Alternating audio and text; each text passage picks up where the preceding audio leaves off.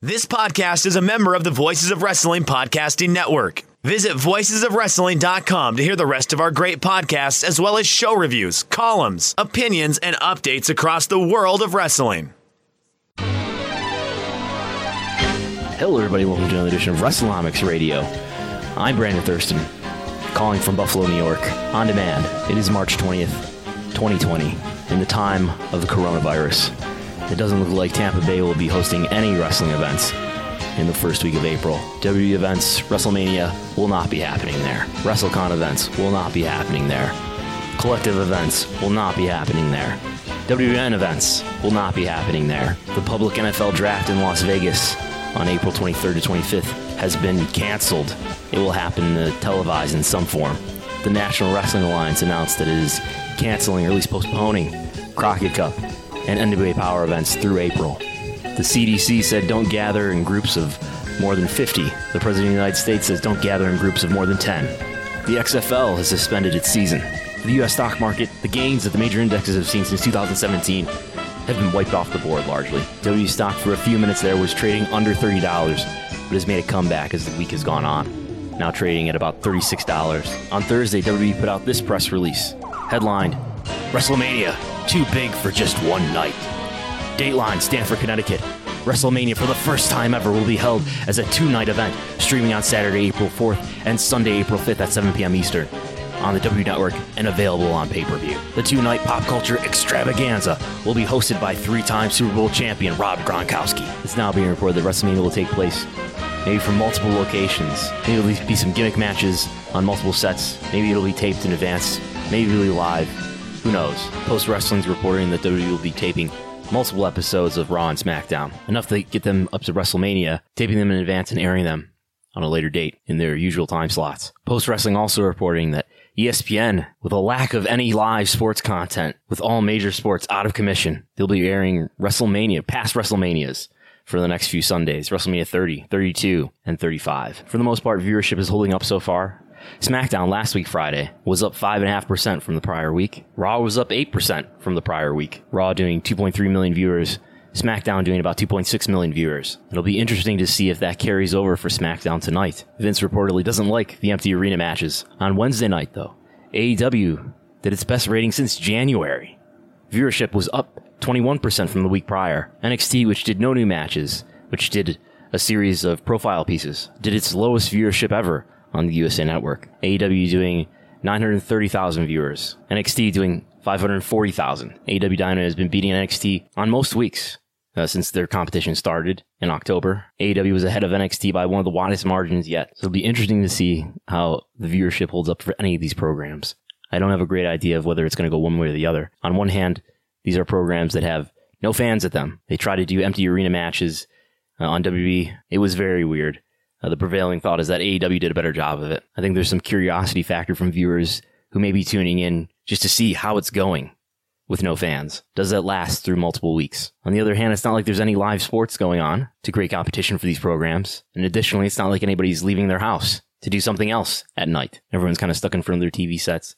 So as long as WWE and AEW continue to deliver programming, I imagine they're still going to continue to receive payments from their TV partners. I doubt that their TV deals, I doubt that the contracts stipulate that the wrestling events have to be in front of live crowds. A risk factor that seems inherent in uh, continuing on with these programs for both AEW and WWE, which was brought up in a report by JP Morgan as well in their analysis of uh, WWE stock. Not necessarily a prohibitive risk, but something to keep in mind that could make things go even more haywire and could be a reason why W is looking at taping a lot of content in advance here, which is what if uh, some member of your crew or one of the wrestlers does come down with coronavirus, does test positive, which then leads to everyone who came in contact with that person, who probably include other members of crew and talent.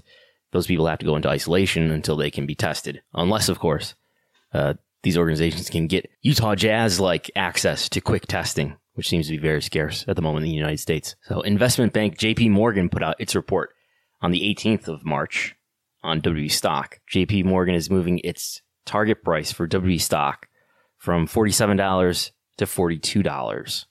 Again, WWE is currently trading at $36. JP Morgan moves its adjusted OIBDA projection for 2020 from its previous projection of 283 million down to 261 million. Another investment firm, Guggenheim, has moved its adjusted EBITDA projection for WWE from 300 million to 272 million. Guggenheim moves the stock price target from 65 down to 60. That in a report from the 17th. You may remember last week in response to the COVID-19 outbreak, WWE withdrew its Q1 and full year guidance where WWE had previously projected 2020 OIBDA, adjusted OIBDA, of 250 to 300 million. So due to canceling events, the effects on uh, live event division, the effect to venue merchandise, those projections now seem out of reach. JP Morgan writes, and this is David Karnovsky, CFA. We're updating our model for WWE following the company's decision to move live televised events, including WrestleMania, to its performance center in Orlando. At this point, the show goes on, albeit without spectators though we don't know of any clause in W's contracts with television partners that require it to perform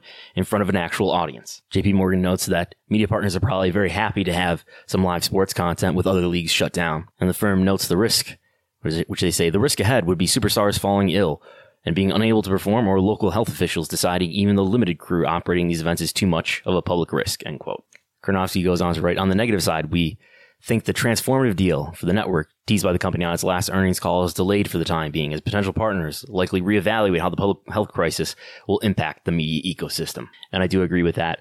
I think uh, WWE's negotiations with maybe Peacock, maybe ESPN Plus, maybe Amazon uh, to sell its pay-per-views uh, to a major streaming service, possibly taking them off the network.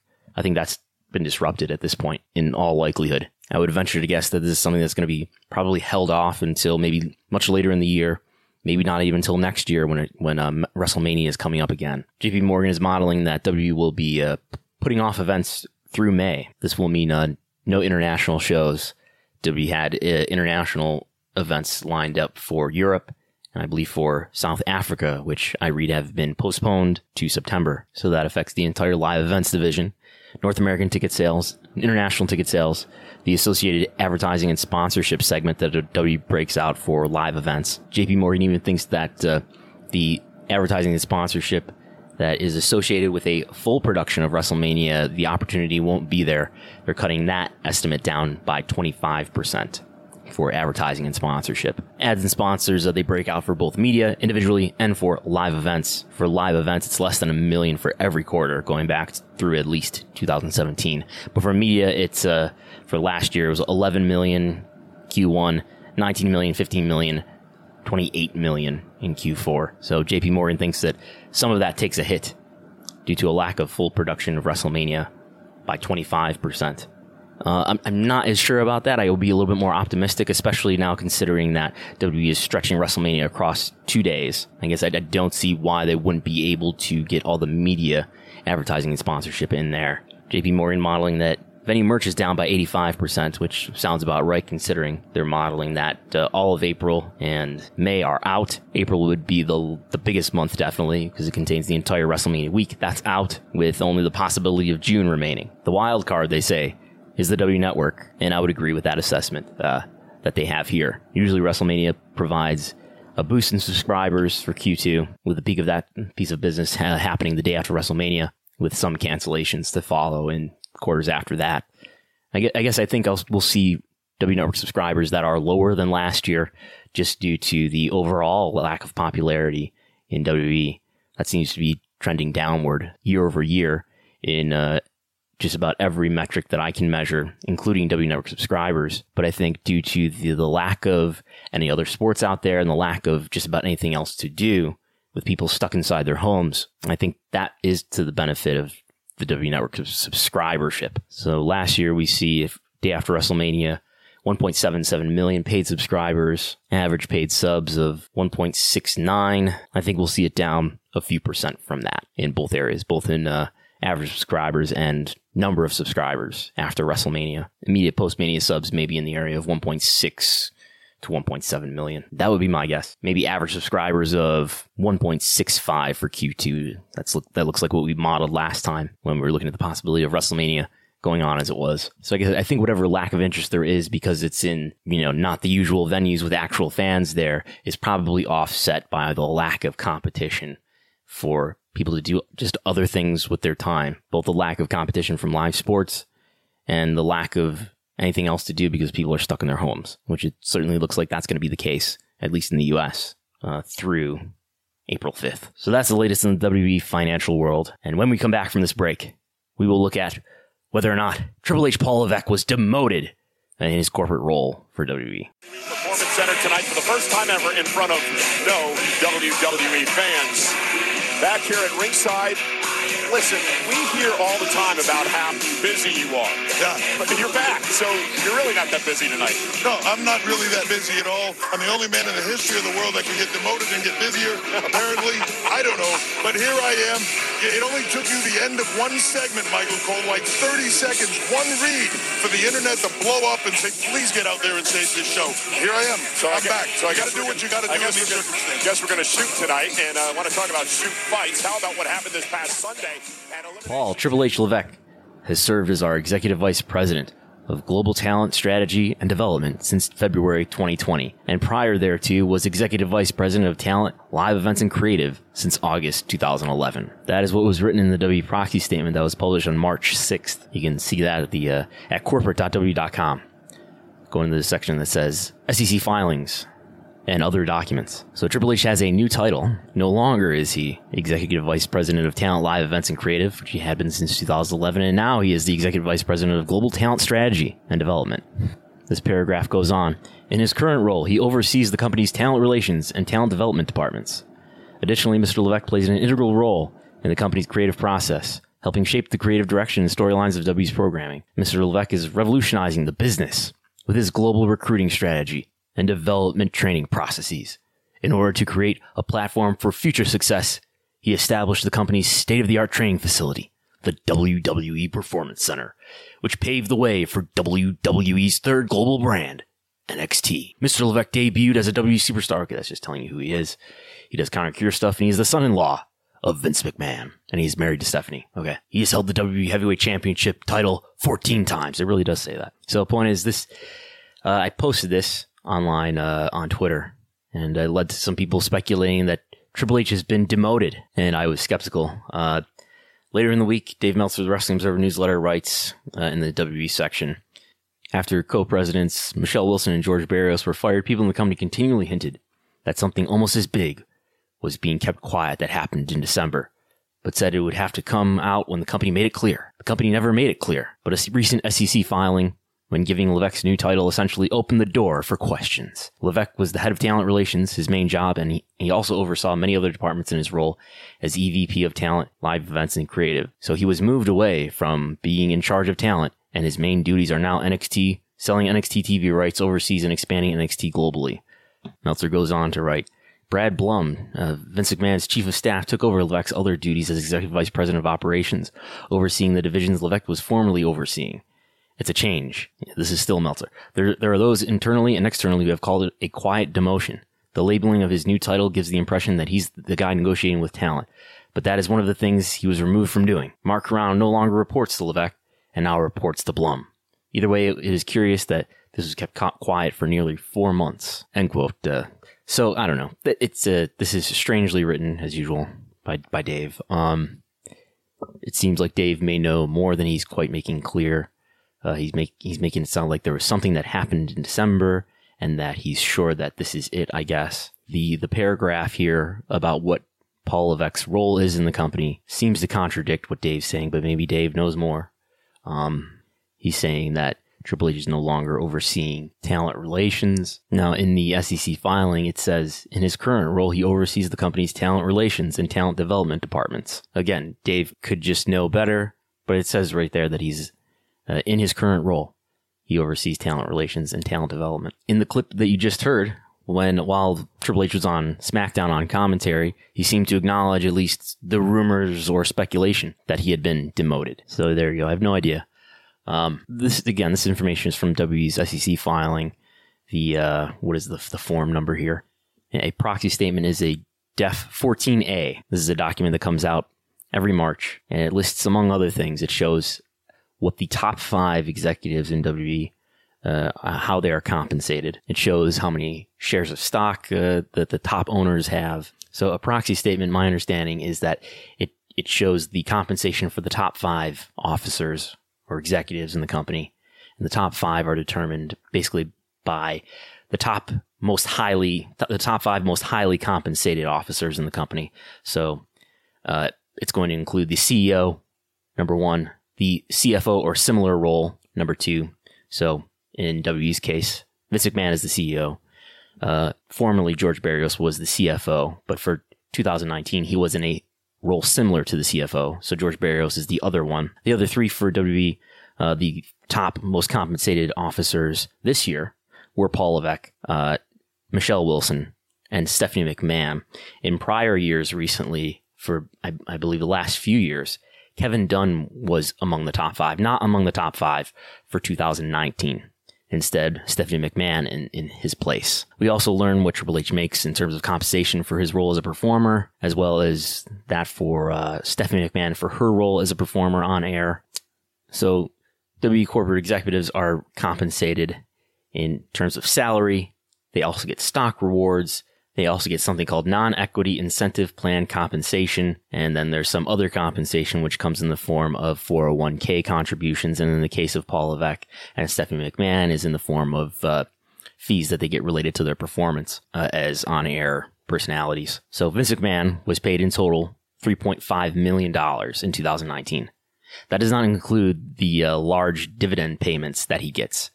So like some publicly traded companies, W pays a quarterly dividend of 12 cents per quarter. Vince owns at this point about 28 million shares of WWE, and that's a little bit fewer shares than he's owned in the past because he's cashed out a lot of his stock to fund the XFL, and he's periodically made other sales in years prior. But if you take the roughly 28 million, uh, 28 million shares of WWE stock that Vince McMahon holds and you multiply that by 12 cents, then he gets a quarterly payment of roughly 3. Point, uh, 3.3, 3.4 million dollars. So that's, if you multiply that by four to get an idea of what he makes in an entire year just from dividend payments, it's $13 million. So $13 million in dividends, which is not listed in the proxy statement, and which in fact is not reported anywhere, but we know it is reported how many shares Vince holds, and it is reported that WWE pays out a dividend of 12 cents every quarter. So that's just a matter of multiplication. But other than those dividend payments, again, Vince makes $3.5 million. These other uh, corporate offers, by the way, they also own stock. Uh, Stephanie owns quite a bit, but no one owns quite as much as, as Vince does. So in terms of total compensation, Paul Levesque comes in number two with $3.3 million in total compensation. Uh, 700,000 of that coming from his salary and uh, 2 million of that coming from other compensation, which largely includes his compensation as a performer for the matches he had, including those in Saudi Arabia and WrestleMania. Stephanie McMahon made $2 million in total compensation, $700,000 for her role as a executive, uh, the exact same salary as her uh, husband, Paul Levesque, and she made just over $700,000 as a performer. After Triple H and Stephanie are the now ousted co-presidents George Barrios and Michelle Wilson, who made exactly the same amount of money in 2019, about $1.8 million. And they too had identical salaries of $925,000. Now, Barrios and Wilson were apparently fired uh, in February, and the proxy statement tells us what their severance was. In fact, it, it tells us every year what it, what the severance packages would be for the top five officers in the event that they were terminated for cause or were uh, had constructive termination following a change in control. So we learn here that Barrios and Wilson each over 18 months get a compensation of 1.4 million dollars, and they also continue to get health, accident, and life insurance, not to mention a bonus of $176,000. So probably more than most of the people who are listening to this make in a, in a year. Then again, I know that WrestleNomics is a huge hit with the absurdly rich traders on Wall Street. But anyway, so that's that's a, a, quick review of some of the interesting information we learned from the proxy statement. Oh, by the way, we also do know what what Shane McMahon gets paid since he's a family member. That gets disclosed as part of this document. Again, Shane McMahon, a former former corporate uh, executive within WWE, no longer though. Uh, he left the company in as an employee.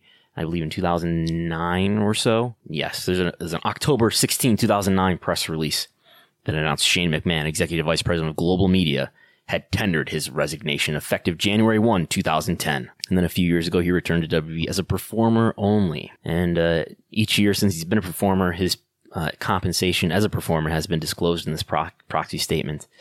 And there's just a short paragraph here, two sentences. It says, Shane B. McMahon is the son of Vincent McMahon, brother of Stephanie McMahon, and brother-in-law of Paul Levesque. In 2019, Shane McMahon was a performer for the company, for which he received performance fees and royalty fees, aggregating approximately $2,082,011. So there's that. The main point I was trying to get back to, though, is has Triple H been demoted? I don't know. Uh, that this tells us about 2019. I guess if when this proxy statement comes out in March 2021, telling us about the year of 2020, if we see that Paul Levesque is no longer among the top five corporate executives, if someone else is in his place and is getting paid more than him, then I, I, suppose it is a demotion. Or if, as I said at one point on Twitter, if we find out that he is, uh, you know, has substantially less responsibility, then I would say, sure, he could call this a demotion. But I don't know. And uh, Triple H doesn't make it any more clear by uh, making his funny comment and apparently hasn't tried to make any public statement to set the record straight. Maybe that's something that uh, he should be asked about on the next NXT media conference call. He should be asked about whether or not it actually is a demotion, whether or not he actually has less responsibility, and what exactly the changes are in terms of what his responsibilities are under this new title versus his prior title. Welcome to Friday Night SmackDown on Fox. Ladies and gentlemen, for the first time ever, WWE superstars will entertain you tonight in front of an empty arena. It's Friday Night SmackDown on Fox, presented by. And now for the remainder of this podcast, this will be simulcast on uh, in both audio form for the Voices of Wrestling Podcasting Network and for YouTube with a visual element for all those watching on YouTube. So, since the coronavirus has everyone quarantined and isolated and indoors where they can go nowhere but inside the four walls of their home, no crowds can congregate, no audiences can get together, no wrestling events can happen, no sports events can happen.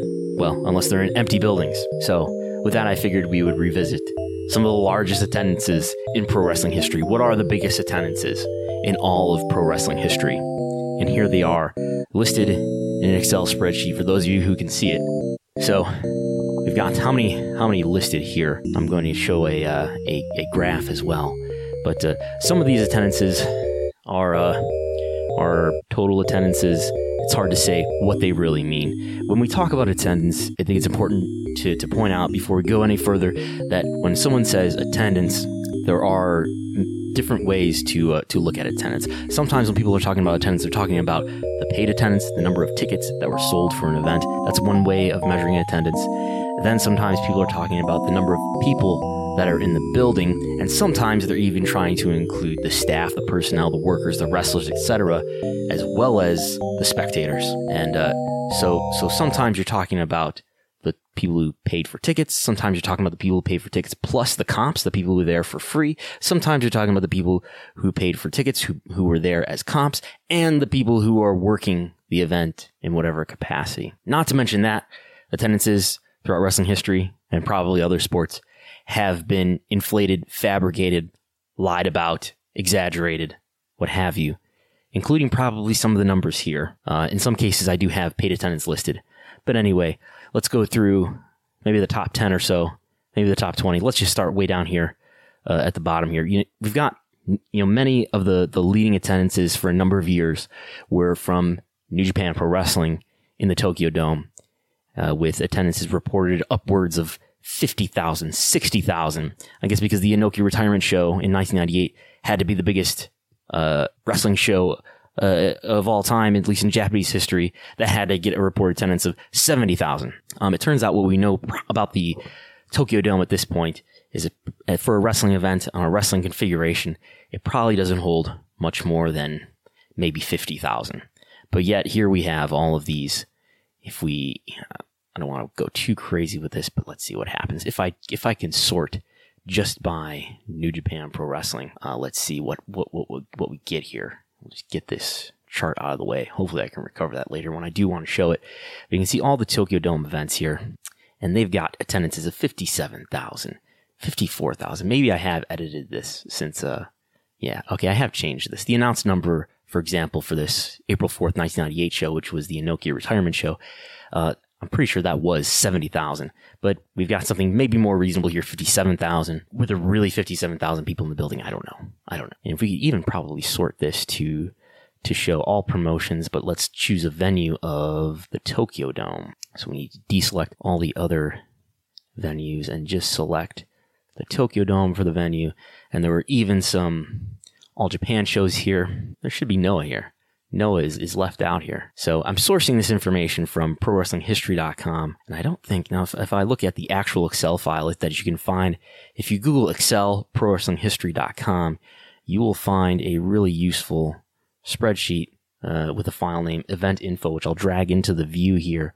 And just, just to double check to see if they have the, uh, if they have the Noah shows in here. Cause no- Noah ran a couple, at least two Tokyo Dome shows in 2005 and 2004. And, uh, let's see.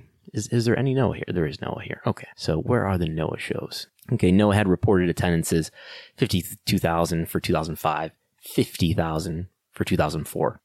And for some reason that didn't make my, uh, my, my sheet here. But anyway, let's see. So let's, let's, first of all, let's just talk about, we're going to talk about two things here. The biggest attendances of all time, all the caveats that come with that. And then secondly, we're going to talk about the biggest gates of all time, the biggest money events as a live event of all time. So we take away the filter here for the venue and we just sort this by total attendance. At the top of the list, we have the North Korea events at Mayday, Mayday Stadium in 1995. These are listed in, in the spreadsheet as New Japan events. They're kind of, you know, this is the collision in Korea. So WCW is working with New Japan for this. Supposedly, so this is a two day event. Uh, April 28th, 1995, April 29th, 1995. Supposedly 165,000 people for the first day. Supposedly 190,000 people for the second day. Of course, the big match is on here on the first day. Shinya Hashimoto versus Scott Norton on the second day, the main event. Ric Flair versus Antonio Inoki, I believe in their only meeting. Um, so these are big events. Probably, you know, the, the big thing theme we're going to encounter here is that there are there are let's let's say normal wrestling events that actually you know in a capitalistic manner uh, market themselves and try to sell tickets and have drawn big crowds and have drawn big gates. And then there are uh, in 1995 this North Korea situation, and then in modern times the Saudi Arabia situation where we have uh, authoritarian governments basically paying for very large wrestling events that are attended by people who may or may not have chosen of their own volition to go to the show, but there they were. Um, were there really this many people, over 100,000 people, almost 2,000, 200,000 people there on the second day? I have no idea. I'm sure the crowds were large, but uh, the prevailing uh, conclusion seems to be that many of the people in in uh, in Pyongyang at Mayday Stadium on these days were probably directed to go to the events. That's what they were made to do that day. We have reports, I believe these are extracted from the Wrestling Observer, of $7.5 million on the first day, $8.5 million on the second day. Uh, if you adjust that to inflation, that's $12.5 million, $14.1 million. Uh, is, are these numbers real? I have no idea. And who's, who's going to extract the, the, the real truth from uh, uh, something that happened in 1995 in the Democratic People's Republic of North Korea, or of, of Korea, excuse me.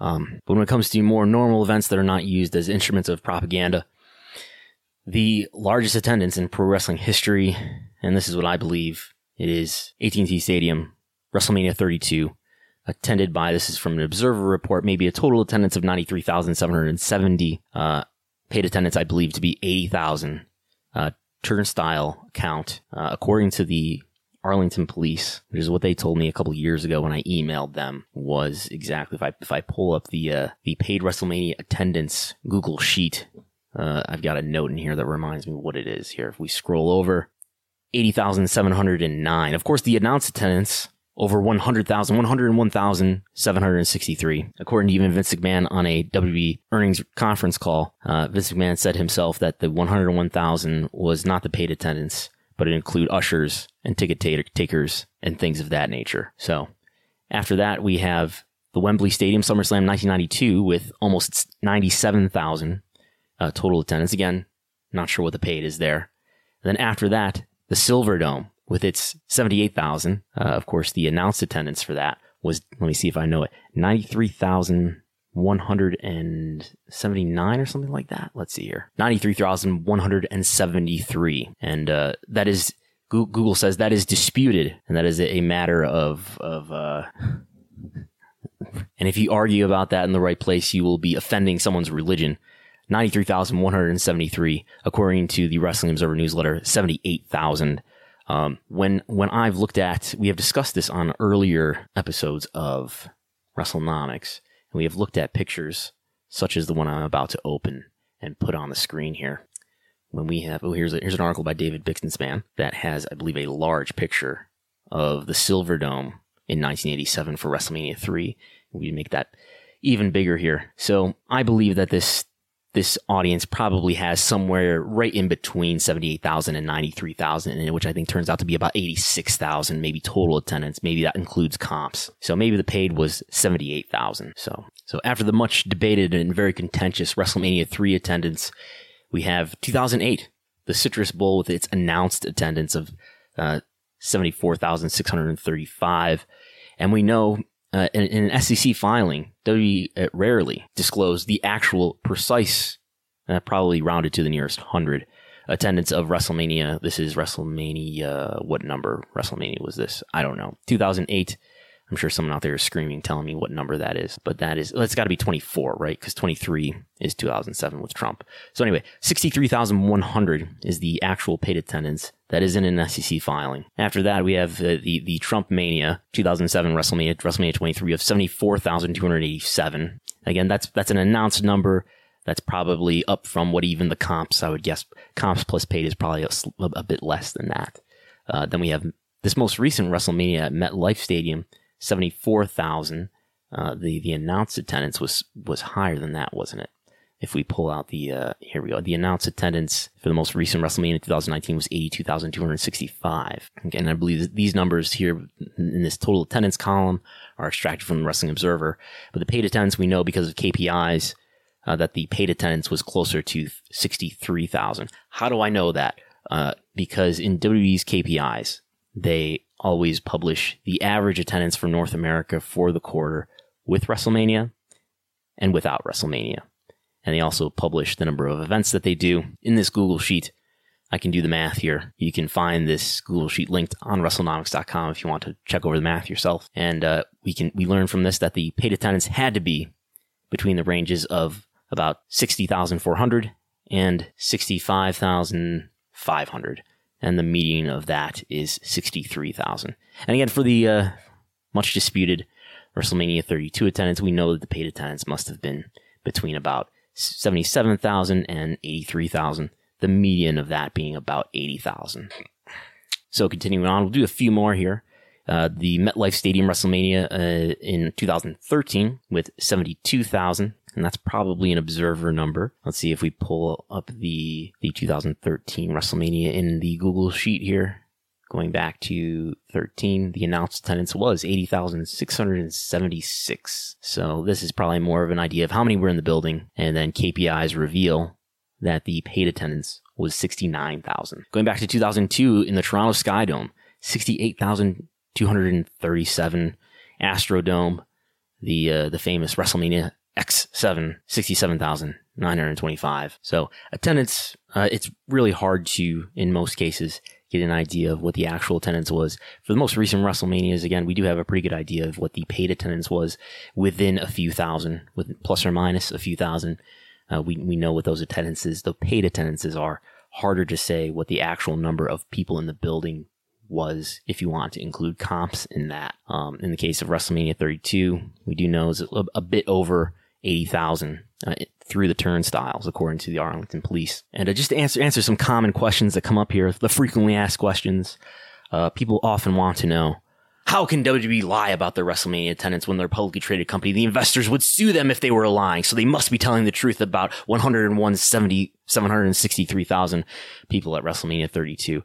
So my understanding of the situation is that the WWE reports their attendance on t- on television, yes, on the broadcast. But the main thing that the investors care about is not necessarily the attendance, but the amount of money that was generated from the attendance. So WWE puts out a press release, usually that night or the next day after WrestleMania, and it says this is how many people we drew, and they restate that number that they announced on television, and but then they also name the gate. How much money uh, was generated through ticket sales, and that I believe to be a legitimate number.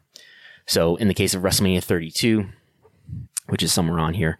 The the number that they put in the press release was 17 million 300, and I have no reason to believe that that is a fabricated or exaggerated or inflated number. So if WWE was lying about how much revenue they were bringing in, that that would be a serious legal problem for them.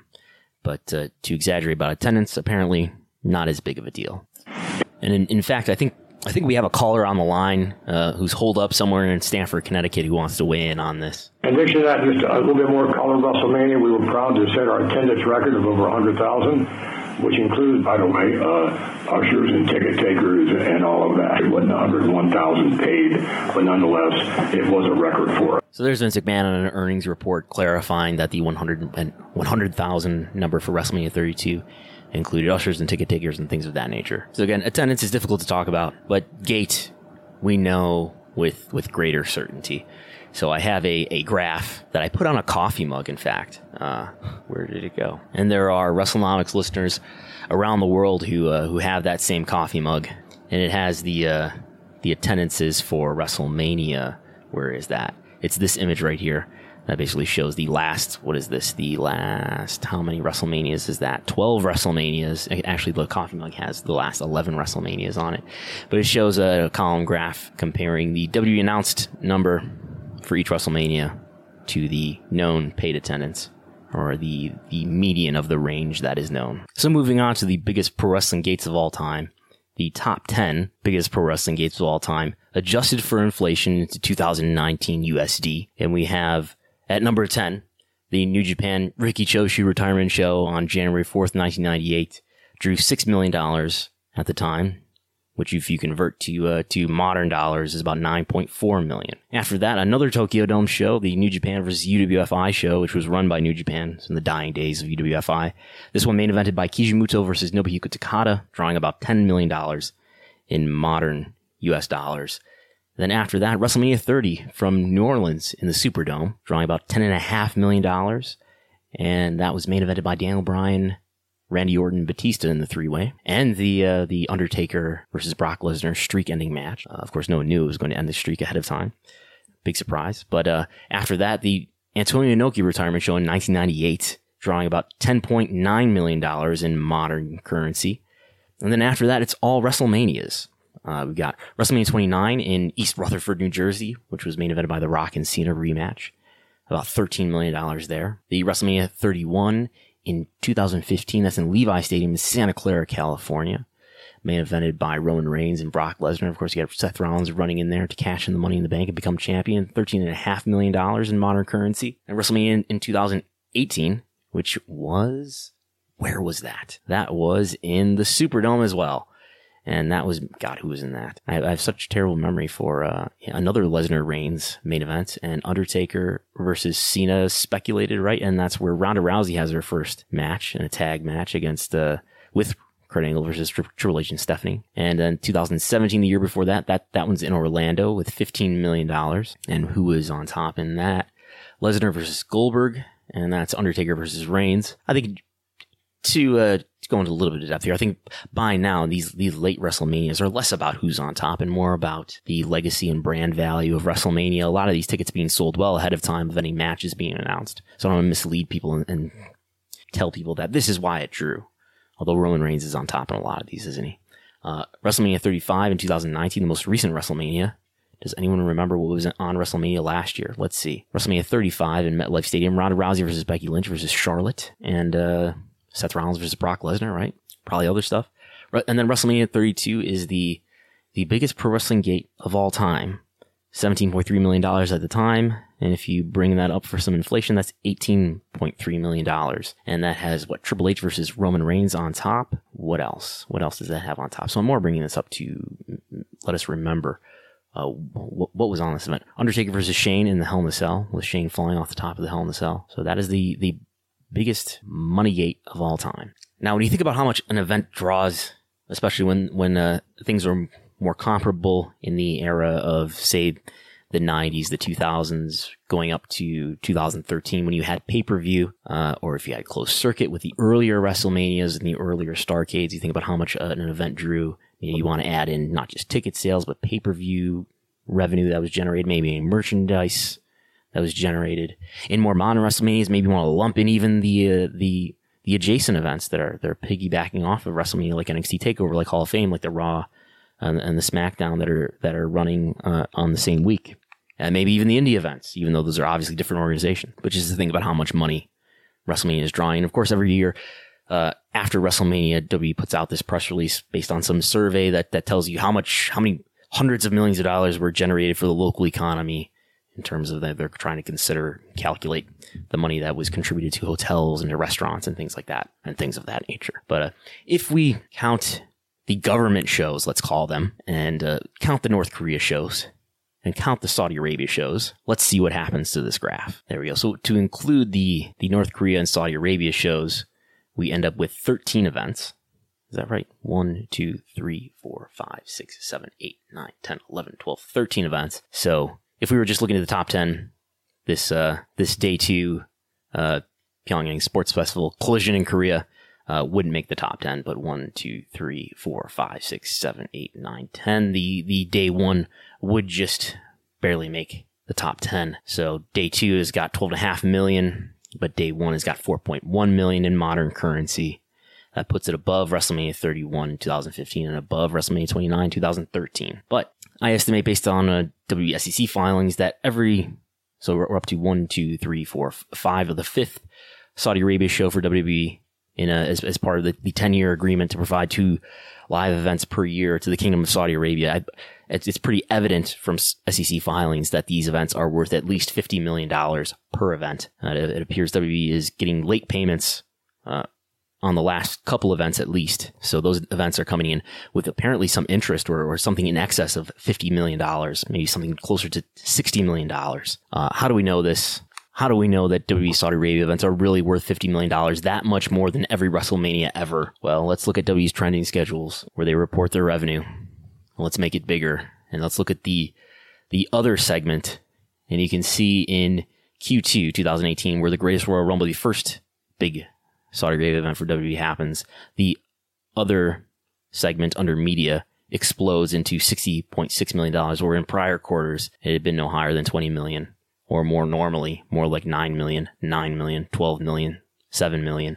And if we look at this footnote here, we look down at the bottom of the page here, it says other forms of media monetization reflect revenues earned from the distribution of other content, including but not limited to scripted realities and other in-ring programming, as well as theater and direct home video releases. So what it's saying there is that this other media segment includes uh, money from reality TV programming, uh, money from theatrical stuff, which is W Studios, money from direct to home video releases, which is home entertainment, which used to be broken out separately. But since that's uh, generating less and less money, uh, they've decided, I guess, to roll that into something called other media.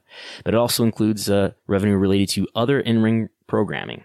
So that's where the, the WWE Saudi Arabia money comes in. Okay. And then you see not just in Q2, this is an enormous number, but later on when they go to back to Saudi Arabia for Crown Jewel, it jumps up to 63 million, where in the year in the quarter prior, it was just 12 million. And then in Q2 2019, when they go back there again, it's 57 million. Small quarters in events that do not contain a Saudi Arabia event. And then in Q4 2019 with the, uh, I believe it's Crown Jewel, the second time, Crown Jewel 2019, it's up to $56 million. So to put this in, in a better visual context, here's a column graph showing you the quarters for this other media segment just this is revenue for other media in all these quarters before 2018, before the Saudi Arabia deal begins. And it never gets higher than 20 or 21 million. In really good quarters, it's 21 or 17 million, maybe 19 million. But in other quarters, it's 5 million, 7 million, 9 million. And then the, the Saudi deal begins and it skyrockets in certain quarters that contain those big Saudi Arabia events. So that's how we know that. And if we look back at the, uh, the, graph we were looking at just a moment ago, so again, just to compare, and uh, th- these numbers could be hi- higher, could be slightly lower. I, I I think the the most recent events appear to be worth more than than 50 million. Uh, former WWE co-president George Barrios, who, who was the president at the time, uh, on the Q3 earnings report said that uh, they had WWE had received a payment of I think over 60 million dollars f- for a uh, for that would have been Super Showdown because apparently the the bureaucracy of the Saudi government uh, causes these payments to uh, most recently be late. and maybe that has something to do with why talent was delayed after that event, stuck in Riyadh. So again, these are just government shows. I don't know if it's even correct to call these gates in the more traditional sense. WrestleMania 32 is the biggest pro wrestling gate of all time, 17.1, I'm sorry, $17.3 million, closer in 2019 money to $18.3 million. So that's all I wanted to say. The, the attend, just get an idea of what the biggest attendances are of all time, but the biggest money live events were of all time for pro wrestling in this time where we are stuck in our houses, our homes, our apartments, whatever we have. And uh, WrestleMania will not be highly attended. WrestleMania will not be, it will not have a huge gate. Uh, I estimated. Where's the the graph for it? WWE forced to move WrestleMania out of its expected event or venue of Raymond James Stadium in Tampa Bay, Florida. So missing out on probably about $16 million on a live gate, somewhere between 15 and 17 probably. Who knows? They could have even set a new pro wrestling gate record. Maybe we would have broken the $17.3 million gate record. I don't know if they would have gotten as high as 18 to break the, the record adjusted for inflation. But missing out on a, in a big gate, maybe around $16 million. Missing out on probably an average of $1 million per the each of the arena events they would have ran at the former ice ice is it igloo? The igloo I think it is. The arena in Tampa Bay because they would have ran an NXT Takeover event. They would have ran a Hall of Fame a Raw and a SmackDown. I estimate around an average of one million per event. That's a total of four million dollars. They're missing out they're missing out on about 3.3 million dollars in venue merchandise they would that they would have expected to sell during the week. So the network value is probably saved to a great degree because they're going to go on with WrestleMania on the day that they plan to do it. But yeah, a total of 3 plus 4 plus 16, that's a total of $23 million that WWE is forced to miss out on because of coronavirus. So I think that's all for Wrestle- WrestleNomics for now. You can follow WrestleNomics on Twitter at WrestleNomics. You can go to WrestleNomics.com and see a lot of the data that's related to a lot of the charts and graphs and tables and figures that we talked about today. You can follow me on Twitter at Brandon Thurston. So stay safe, stay, stay healthy, avoid COVID 19, and we'll talk to you on WrestleNomics next time.